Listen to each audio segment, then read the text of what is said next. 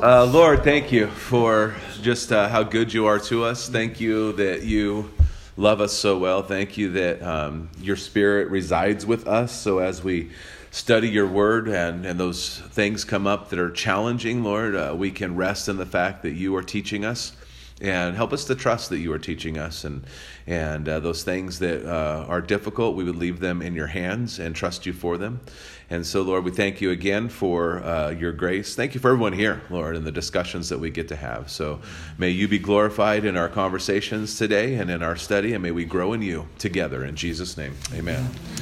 So we're going to tackle marriage some more. We kind of uh, skimmed the surface last week a little bit, and and something that that I want to clarify is that marriage is not man's idea. And I think that that's something we need to understand that, that marriage has been God's idea from the beginning that a man and, and a woman should join together and the man should, should leave, uh, cleave to his wife. So he's, you know, that's his, his new state. And so, whether or not um, people recognize marriage as sacred or not does not change the fact that God views marriage as extremely valuable and important. And I would think that some of the challenge that we have in society is that marriage has been devalued. Um, and it has been um, a, a, an option to stay committed to people. Um, and now we're not going to argue the fact that there have been some horrible marriages and a lot of mismanagement of marriage, shall we say. And I think people go into the marriage not really seeing it as a lifelong commitment. They see it as this is convenient for now. But if things don't go my way, I'm out. And that's because, again, they don't hold it as a couple in high esteem and see it as something that God has gifted to us as, as, as a valuable um, institution. You had your hand up. Okay when did it become between um, just a man and a woman? Because from the beginning when he created man and woman. But in the Old Testament, you had multiple wives. Oh, I see what you're saying. I Okay. And concubines and all this kind of stuff. So when did that say it was no longer good? Um, well, I would say from the beginning that it was always a man and a woman. Mm-hmm. The what they did was not necessarily God's plan. Okay. So, you know, what man does is not necessarily always in line with God. See, was um, it in chapter 3 of Genesis that sin came to the world? Yeah. Somewhere yeah. in there. Yeah. Yeah.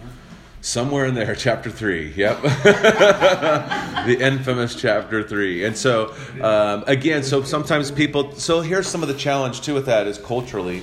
Um, they they uh, the the culture and the Jewish and it even it doesn't have to be just Jewish culture. If a brother had a, um, a brother died, then that responsibility felt on the other fell on the other brother to take care of that of that spouse. So sometimes when we see concubines or something or or other wives, um, not all the time.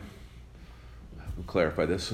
not all the time was it this idea of a sexual relationship um, so sometimes it's just it's my responsibility to take care of you. So you're going to be considered my wife. You have the protection as my wife. Doesn't mean we're doing anything. Now we'll talk about Solomon. That that guy had he experienced everything.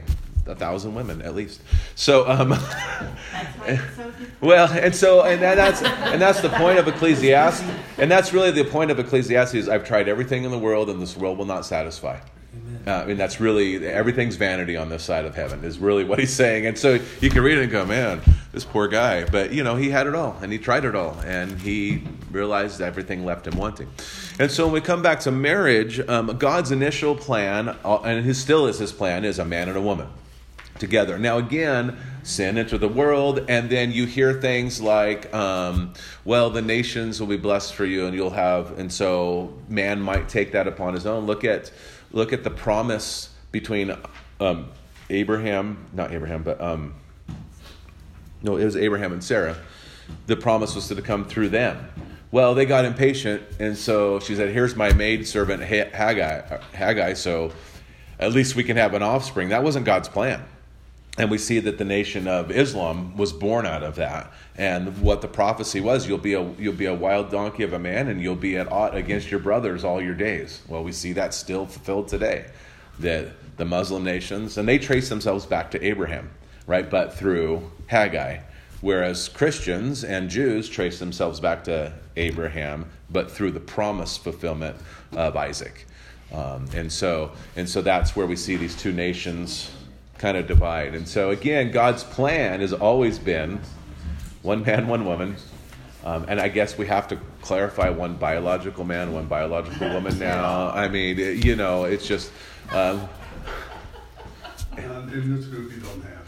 Well, it's interesting. So when I was in New Mexico, we changed our statement of beliefs um, uh, to say one biological male, one biological female from birth to be the definition of marriage for the, the church that I was in. Oh, okay. Yeah. So you had to add the word biological Mm-hmm. rather than, but already one man, one Bi- woman. Biological from birth. Oh, Yeah. So, Gene. Um, and this is rabbit hole, I understand. In the early part of the New Testament, God instructed his people, can't remember which group, but it was like, go into that country and basically wipe it out. Okay. And of course, man did. And one of those coun- one of those groups of people, country, as I recall, were Moabs, Mhm. the Moabites. He said, wipe them out. Mhm. I think I know my answer to this. So fast forward, and we have Ruth, who is a Moabite, Mm-hmm. who ends up being the great great grandmother of David Mm-hmm. and through that same line brings us Jesus.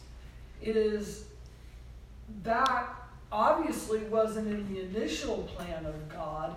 Is that God just taking a situation which man has screwed up and not done things his way and turning it to his glory? Yeah, I think that's probably the best example is that he's not dependent upon us to complete his will and, and for mankind. I mean, obviously, he wants people to be saved. And um, so Romans 8:28 God works all things together for the good to those who love him and are called according to his purpose, right? So we look at that and we go he works everything out. Now, we we cause I mean look so even consider the exodus from Egypt. If they were to walk straight 40 days. If they were to walk straight, 40 days. But how many years did they wander in the wilderness? 40 years because they didn't really pay it close attention. They griped and complained and but God still got them there, right? he still got them there. They still entered the promised land. Steve. I was going to say, I liked what you said uh, last last week over there. I thought it was pretty uh, significant in all the all the aspects of whether you're talking about marriage or relationship with Christ or whatever it is. That His standard is here. He declares His standard. He tells you what it is, and then we spend all of our time in our humanity uh, downplaying it, devaluing it, messing with it, and we we uh, reevaluate it and make special exceptions, and we cheat and lie, and, and we want to be the the special. Uh, I don't know about you people, but I know I've I violated uh, several things trying to devaluate certain. Well, that's really not this or that or the Yeah. other, and so.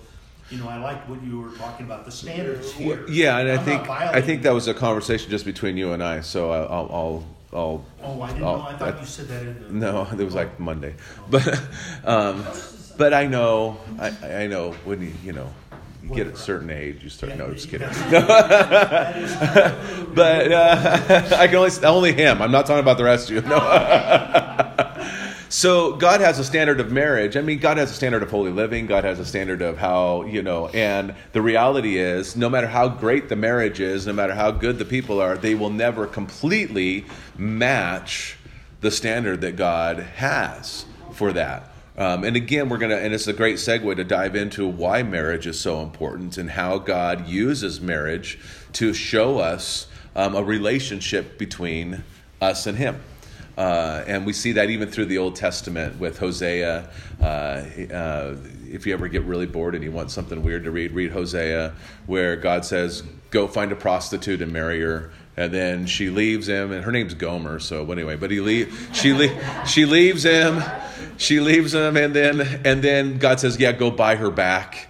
And so he goes and does that. But it's a great picture of God's you know, wanting us to be in covenant with Him through something as, uh, like a like a marriage covenant, and that's the whole point. Is and then He goes and redeems you even after you've left Him. So that's a beautiful picture. But it's, I just I just figure. At least you're not Isaiah who had to lay for three years naked on his left side. So okay, um, But doesn't Paul say something to the effect that you should remain single? Um, he, he explains um, that there are some people who don't have the desire to be married, and if you don't have that desire, don't force it. Stay single and put your attention all into serving the Lord. Because his point is when you are married, your focus can't be solely on God. You're going to be distracted to some degree. Not that it's a bad distraction, uh, because even in marriage, we see that there's ways that we can relate to our spouses that is actually serving God. But I mean, the reality is, I'm not going to go take off for two weeks to go do some mission trip um, very often because um, I've got my wife to consider. If we had kids, you know, I can't just go be do whatever I want. Where if you're single, his point was you're single, you can do a whole lot more. But he understands that singleness is not for everyone. So then he goes into that. Um, speaking of Paul, roll, or Ephesians chapter 5, 22 through 33. Lake's there, so I'm going to ask Lake to read since you're, you're next to me. You get picked on. chance here. Oh, you're getting people a chance to get there. Yeah, you know. Connie's been there, and, Yeah. and so is all these technologically savvy corner over here. They're 22 through 33. 33. Yep. Wives, submit to your husbands as to the Lord. For the husband is the head of the wife, even as Christ is the head of the church, his body and himself its Savior. Now, as the church submits to Christ, so also wives should submit in everything to their husbands. Husbands, love your wives, as Christ loved the church and gave himself up for her, that he might sanctify her, having cleansed her by the washing of water with the word, so that he might present the church to himself in splendor, without spot or wrinkle or any such thing, that she might be holy and without blemish. In the same way, husbands should love their wives as their own bodies. He who loves his wife loves himself. For no one ever hates his own flesh, but nourishes and cherishes it, just as Christ does the church, because we are members of his body. Therefore, a man shall leave his father and mother and hold fast to his wife, and the two shall become one flesh. This mystery is profound, and I am saying that it refers to Christ and the church. However, let each one of you love his wife as himself, and let the wife see that she respects her husband. All right. So, how does this passage express the importance of marriage?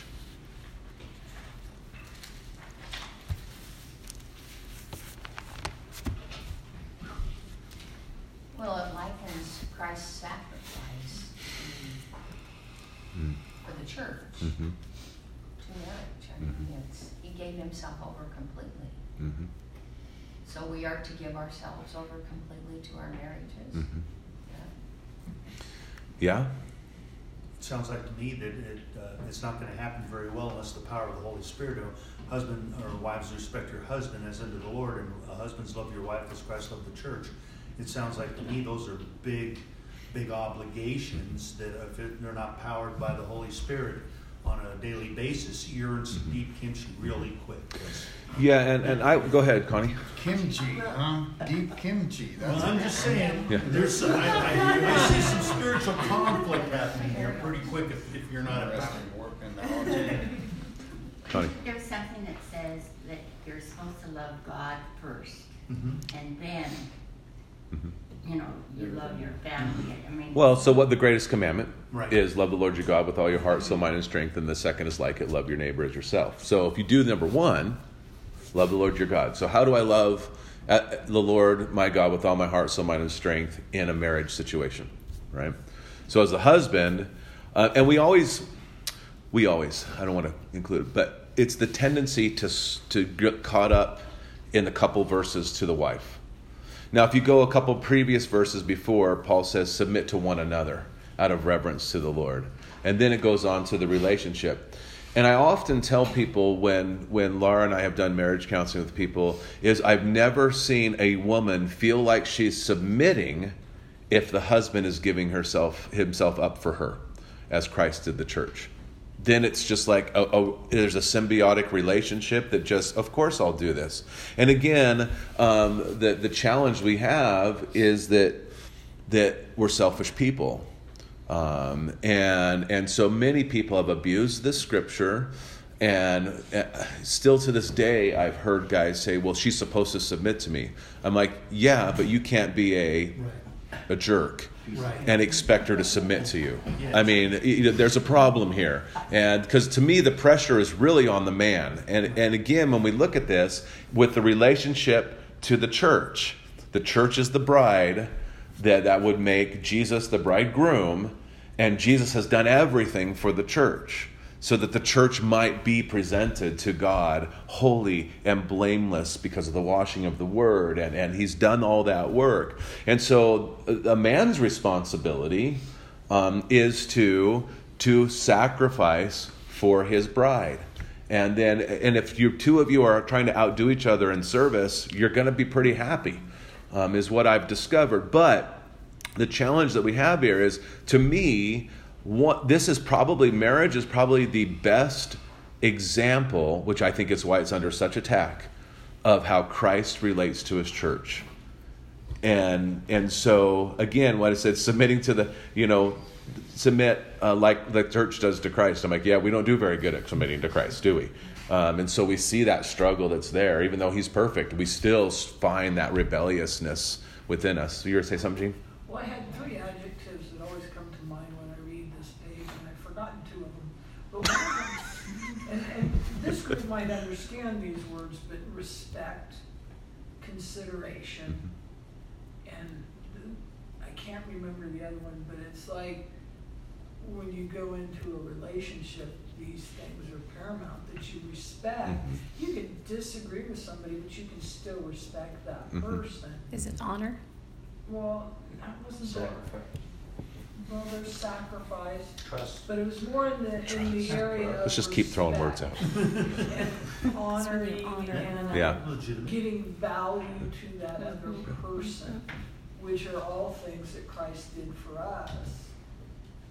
Well, and I love what Paul says in this because he really calls out what what men really want. And the- that's the last verse. And wives, respect your husbands. I mean, that's really when it boils down to it. Um, not all the time, but majority of the time, when there's when when the fr- husband is frustrated, is because he feels disrespected, and it could be the smallest thing, smallest thing.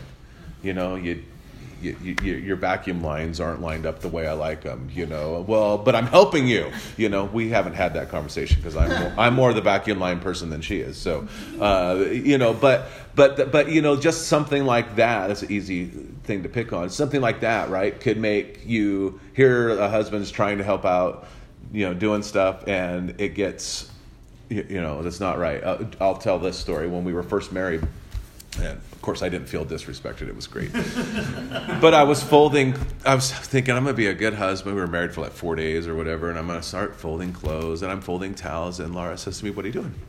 Said, I'm folding towels. She goes, No, you're not. I'm like, Yeah, I'm folding towels. She goes, Well, you're not doing them right. I'm like, Well, how about you just fold towels from now on? She goes, Okay. I'm like, Yes, I don't have to fold towels anymore. Uh, and then finally, after like seven or eight years, when we had kids and I, I realized it was a chore, I'm like, Hey, teach me how to fold towels. I still can't do them as well. I can't make the bed as well as she does. I just can't. But, but, uh, you, you know, but. but but I didn't feel disrespected in that. Um, but it's something as simple as that, though, that can make a husband go, well, so all my efforts are are dumb, you know. And again, and think about just think about this for a moment. Look at our society, and the days of happy days are gone, and you came in with married with children, and to where Al Bundy was the butt of every single joke, and we have seen the the um, the neutering of masculinity in an unhealthy way over the last 30 years, probably 40 now, to where you can't really be a man without people thinking that you're a chauvinist pig. You can't be like a strong man. Um, and I'm not saying that we have to be jerks, but it's like stand up, be a man. But it, that's not looked at favorably anymore because everyone thinks men are stupid. Well, they say stand up, be a man, but they don't really want you to stand up and be Right. a man. Right. And the, and to go along with what you're saying, I, there aren't any current commercials I've seen on TV, but within the last two or three years, and, and preceding that, commercials where women are hitting their husbands. Mhm. Uh, you know, um, I should have had a V8. She smacks him in the head. If there was a commercial of a man smacking his wife, even hitting her on the arm, Oh, there would be Outrage. Yeah. well, it, it ju- yeah, the whole world would come to a screeching halt. Someone's getting fired for letting that air. No. Well, we, we see that, and yeah. it, it is so. I mean, it just smacks of everything we've talked about with the in the disrespect, Right. um, devaluing all of those things. Now, to clarify, we're not advocating for any hitting at all. You know, just want to make sure. No, no, I know we're not. You know, if sometimes, well, Mike has a friend that has breakfast with him, and you don't want to sit by him because I'm just for okay, because he's always doing this. Yeah, You know, yeah. And and Mike said, I just learned to drink coffee between. the. I go, "Where?" Because- Oh, he's looking the other way. No. and, and you know, but some people just sort of have that. That's you just- know, that's- that's a love tap sort of thing, yeah. Well, he's about Fine. this tall. And he thinks the only way to get your attention is to you first before he says anything. Sure, that makes sense. Well, yeah, we ran into him in Fred Meyer parking one, parking lot one day, and he was standing by me, and he just kept. Mike said, "So how how does your arm feel?" She's like, I understand. Or yeah. I think too one of the things that um, is hard, especially in our day, is that there's such a push of independence, and when we, when I mean, even from a child, we, I think we, without even recognizing it, we're always pushing them to be independent and to do things on their own, and so that autonomy, right? We're just we're we're we're raised to be autonomous and independent. And so I think marriage flies in the face of that, as you were saying earlier, that selfishness. Um, whereas Christ is always, from the very beginning of time, from the very beginning of the Word of God, has always been about unity and union, union with Him and union with one another. Um, the Ten Commandments, those first five, are all about our relationship to God. And then those last five are all about our relationship with one another. And how that, I mean, you, that's a perfect picture of the cross. And so we look at this and we think that is, I think, the biggest thing is how do we, how do we become one in Christ, trusting that God is still going to keep us in that place of uniqueness in our creation, you know, um, and it is it is it's work. yeah.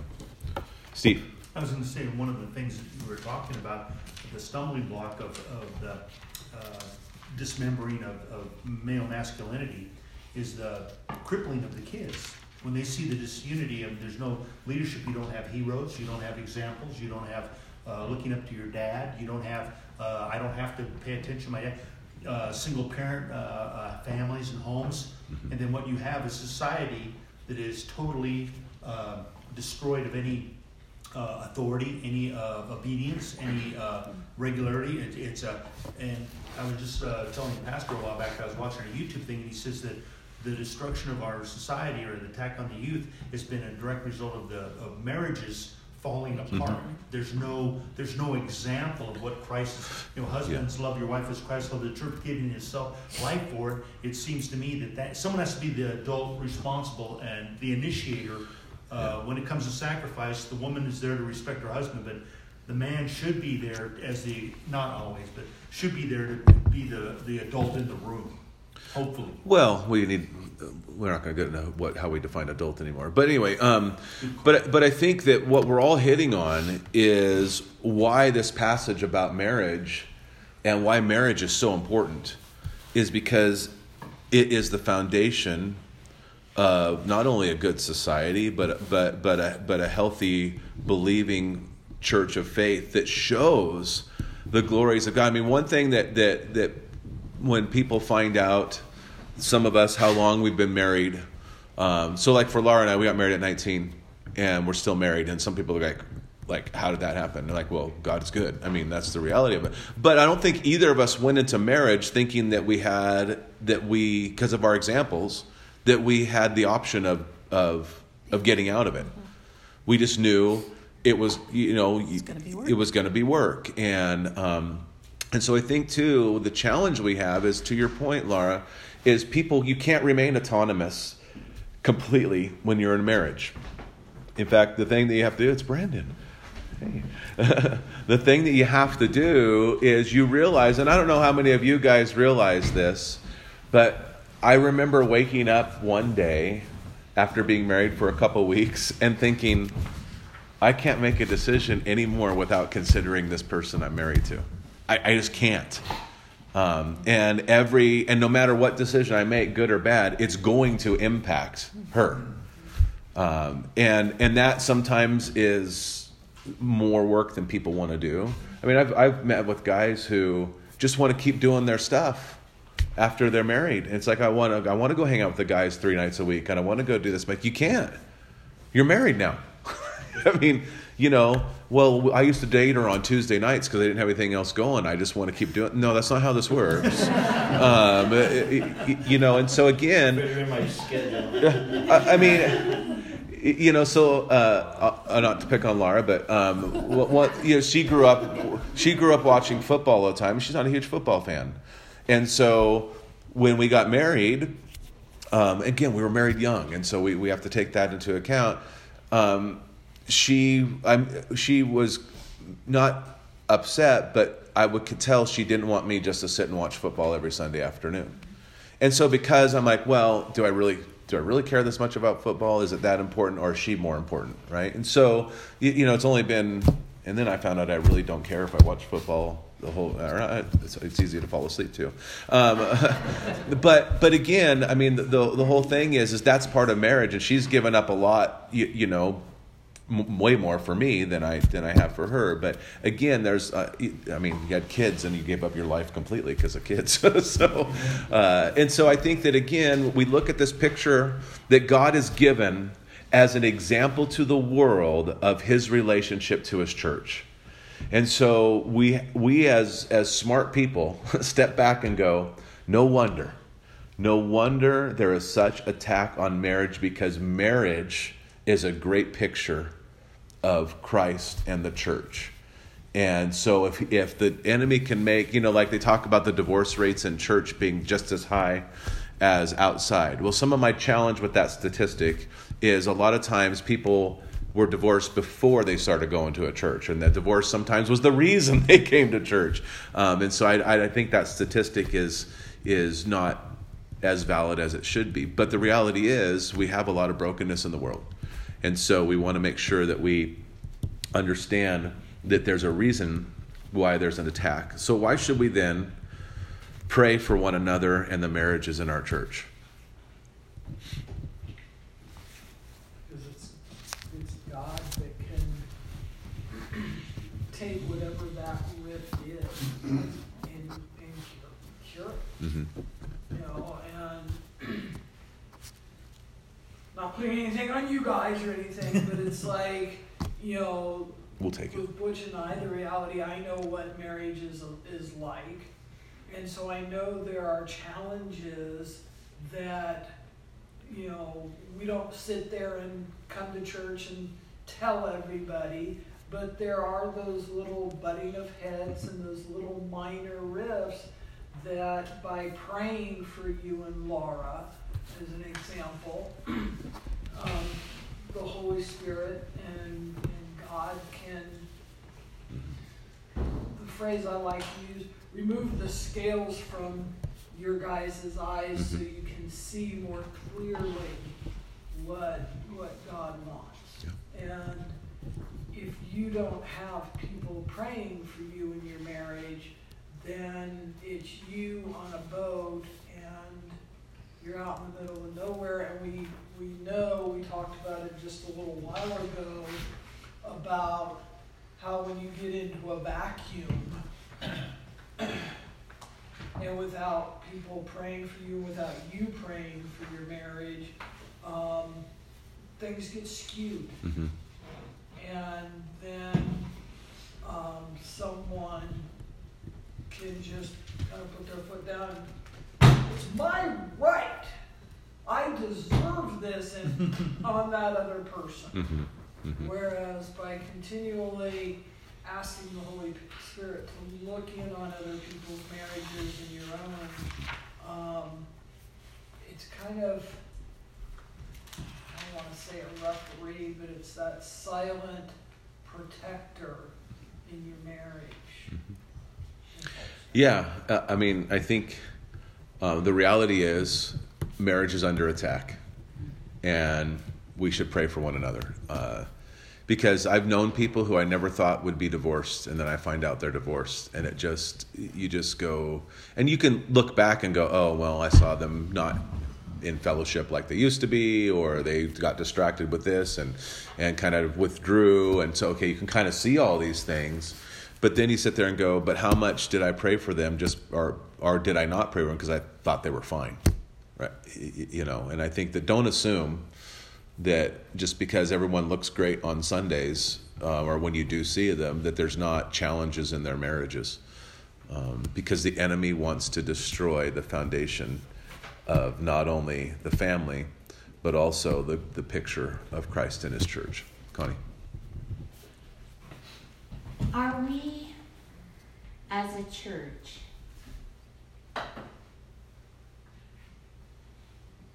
we don't condemn when people just live together. We, we, we accept it.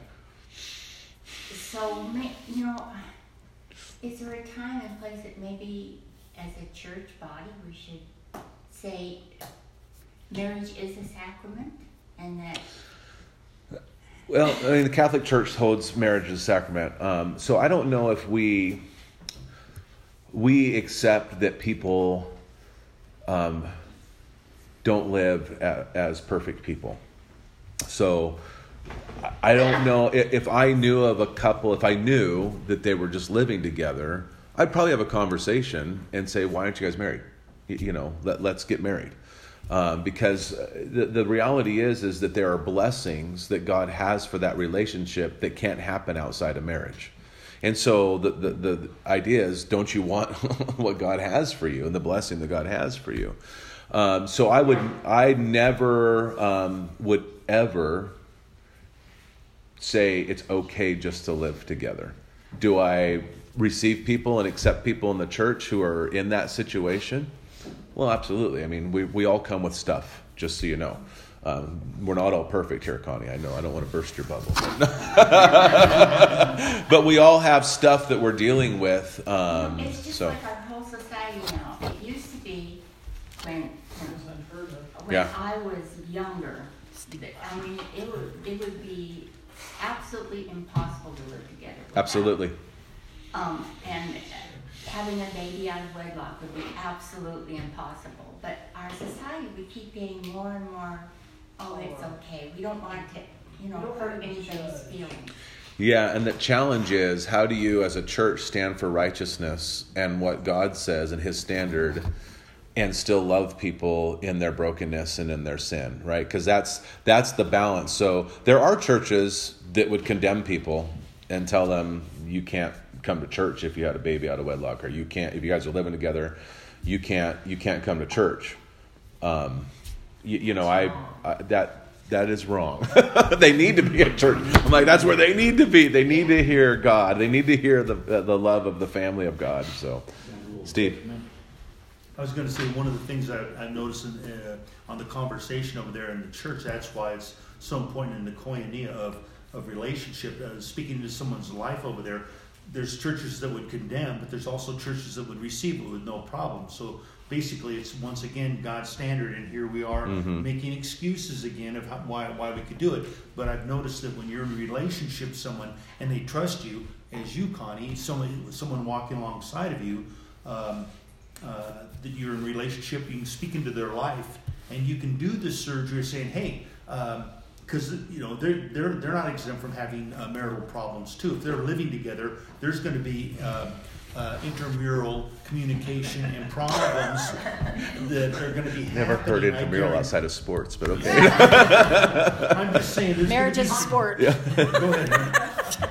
Harold. I mean, this is where Christian denominations come into play too, Yeah. because some denominations have gone with the flow Yeah. and have changed their teachings, their practices as society has changed. So it depends on which denomination Sure. you're attaching yourself to. Yep. Um, we, we are sinners, we accept sinners, there are sinners among us who we, we worship with. But, I mean, some denominations don't even view it all hardly as sin anymore. Right.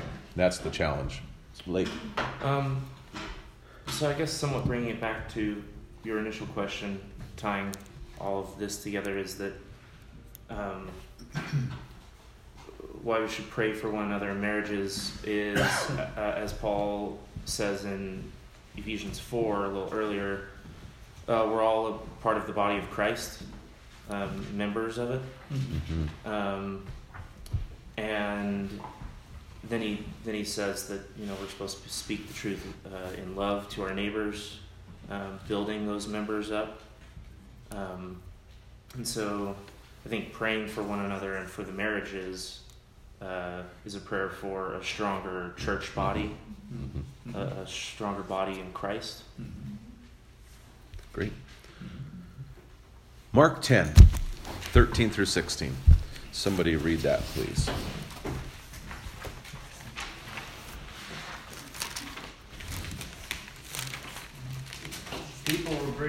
Children to Jesus to have him touch them, but the disciples rebuked them. When Jesus saw this, he was indignant. He said to them, Let the children come to me and do not hinder them, for the kingdom of God belongs to such as these. Tell you the truth, anyone who will not receive the kingdom of God like a little child will never enter it. And he took the children in his arms, put his hands on them, and blessed them. So, how does Jesus desire us to treat children? This is an easy question. I hope. Say that again. How does Jesus desire us to treat children? Love them. Okay. Your best and give your best Yeah. to a child. I Yeah. I must have wrote it. Yeah. Just a chapter ago that the disciples were bringing this subject up again. Again, they were they're a little slow. I love the disciples because I don't feel so bad sometimes. I'm like, oh, okay. I mean, of course, they didn't have the Holy Spirit, so maybe I should feel bad. But anyway, uh, at least at that point in time. So let's, uh, Ephesians chapter 5. Listen to uh, verses 1 through 8. Therefore, be imitators of God as beloved children, and walk in love as Christ loved us and gave himself up for us, a fragrant offering and sacrifice to God. But sexual immorality and all impurity or covetousness must not even be named among you as is proper among saints. Let there be no filthiness, no foolish talk, nor, nor crude joking, which out of the, which are out of place, but instead let there be thanksgiving. For you may be sure of this, that everyone who is sexually immoral or impure, or who is covetous, that is, an idolater, has no inheritance in the kingdom of Christ and God. Let no one deceive you with empty words, for because of these things the wrath of God comes upon him, the sons of disobedience. Therefore, do not become partners with them, for at one time you were darkness, but now you are light in the Lord. Walk as children of the light. So, in what ways are we to continually be like children?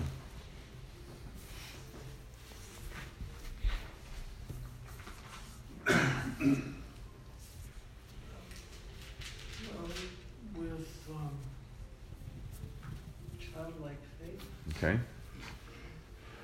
So if you look at this list, those were never things that you would look at a child and think of sexually immoral, an idolater, uh, uh, uh, coarse joking, uh, you know, backbiting one another. I mean, you might see some arguing with children, but you don't see this intention of I'm gonna put somebody else down in in a humorous manner to make myself look better. That's that crude joking there is to really put it. You don't you don't think of children being sexually. Yeah, well, you don't think of children being sexually immoral, right? Um, you think they're pure, they're innocent. In fact, some of the challenges we have when we find out children have had their innocence robbed from them, we get really frustrated and upset because it's wrong. They should not. I mean, I won't get on soapbox, but but kids are being exposed to stuff they should never be exposed to. Um, and again, that's the breakdown of the family, and that's allowing it, and all these other things that we can keep tracing back. Uh, but again, when we look at it, how what's the key in, in Ephesians five to walking continually like children? Keep your eyes on Jesus. Okay. You Yeah. Do not be corruption for unto your eyes. And now you are the light in the Lord. Walk as children of the light. Yep. It was interesting whether it says you once, at one time walked in darkness, but now you're walking in light. I mean, basically, and that's, uh, speaking of a, a conversion, I'm hopefully. Well, it, it, it even is deeper than that. You once were darkness. Right. Now you're light in the Lord. So I think it's a change to what you're going at. It's a change of identity. I am a child of God. Therefore, I walk as a child of God. I imitate God. I, I continually walk in the light, and so I don't need. I don't entertain those things of the flesh. Uh, 1 Corinthians fourteen twenty says this. Brothers, do not be children in your thinking, be infants in evil, but in your thinking be mature. So, how does this help us understand how to be children in God's eyes?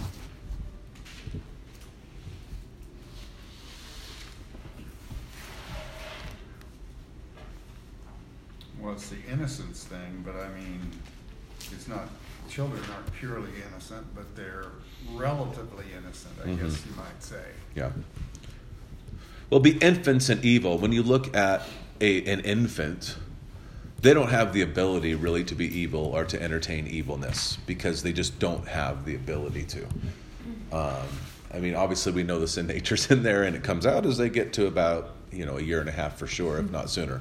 But but the idea is is that you look at a baby uh, you know, a one month old or so, and you're like, this this baby is is as innocent as someone who's born in, into sin can be, right? I mean, they're they're not thinking evil, they're not entertaining evil. Period, right? They don't- Well, fair enough. well, they're thinking, I'm uncomfortable and I'm hungry, so uh, That's teenage. yeah, yeah, yeah. That's true too. So, uh, and so I think that that that would be innocent to evil, and I think as children, it's like of God. That does think okay, but we but we think maturely. So I think it's one of those things that we can go. Wait a second, this is evil. so I need to not go there. I need to not entertain this. I need to not allow my flesh to to go down here. And we can't do that again and without the help of the Holy Spirit.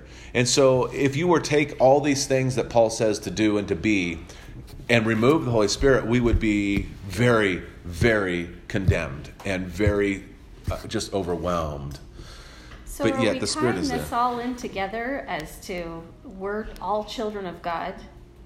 Uh, he, God embraces us and blesses us and and gives us His light, right? In in Christ. Those who are His, yes. Right, in Christ gives us his light so that we would be light. And so, how important we're to see that of one another. Mhm. And when we're seeing that of one another, we're going to be intentional about our care and our love for each other. Mm-hmm. And we are going to build each other up, not tear each other down. We are going to support one another Right. in the things that are holy and right and true.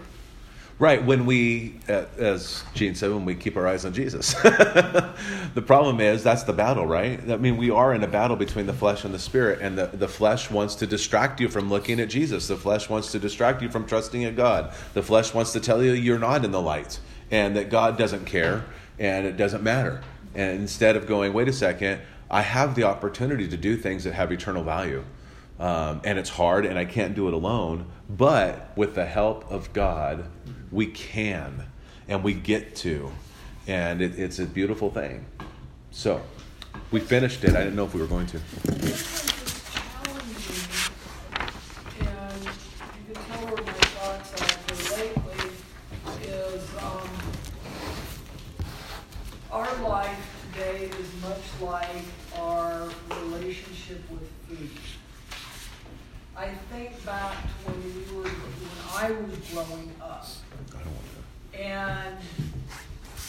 Summertime, Labor Day, I mean, you got a little bitty hamburger bun with a little bitty hamburger patty, um, tomatoes and lettuce and then, um, mayonnaise and mustard, and some chips and maybe some beans. And that was your Labor Day feast, Yeah. so to speak. But now you fast forward, and it's like, oh my goodness, the things they're doing to food these days. And it's like adding bacon and all these fancy sauces and a bigger bun and a bit, you know, so you. Isn't it great? It- yes. Yes, but there's a consequence. No, you're right. Yeah, no, absolutely. in the increase in caloric Oh, yeah. Yeah. I mean, the hamburger, a McDonald's hamburger is 400 calories, and there's this one, I think it's at Arby's or Wendy's, that it is a barbecued something or other big, and the thing's 800 calories. There's a 3,000 calorie one at Carl's Jr. Yeah, Thank you, so- God. Just, Yeah. Yeah. It's the same thing with life Slamming is shut, just like- the world and or the devil, whoever you want to Yeah. say. You know, they they paint these things with a very alluring brush. And we don't necessarily know the consequences because it looks pretty yeah, I don't know. I think when it comes to fast food, we know the consequences. we just don't care. But it's a good segue because we're talking about self control today.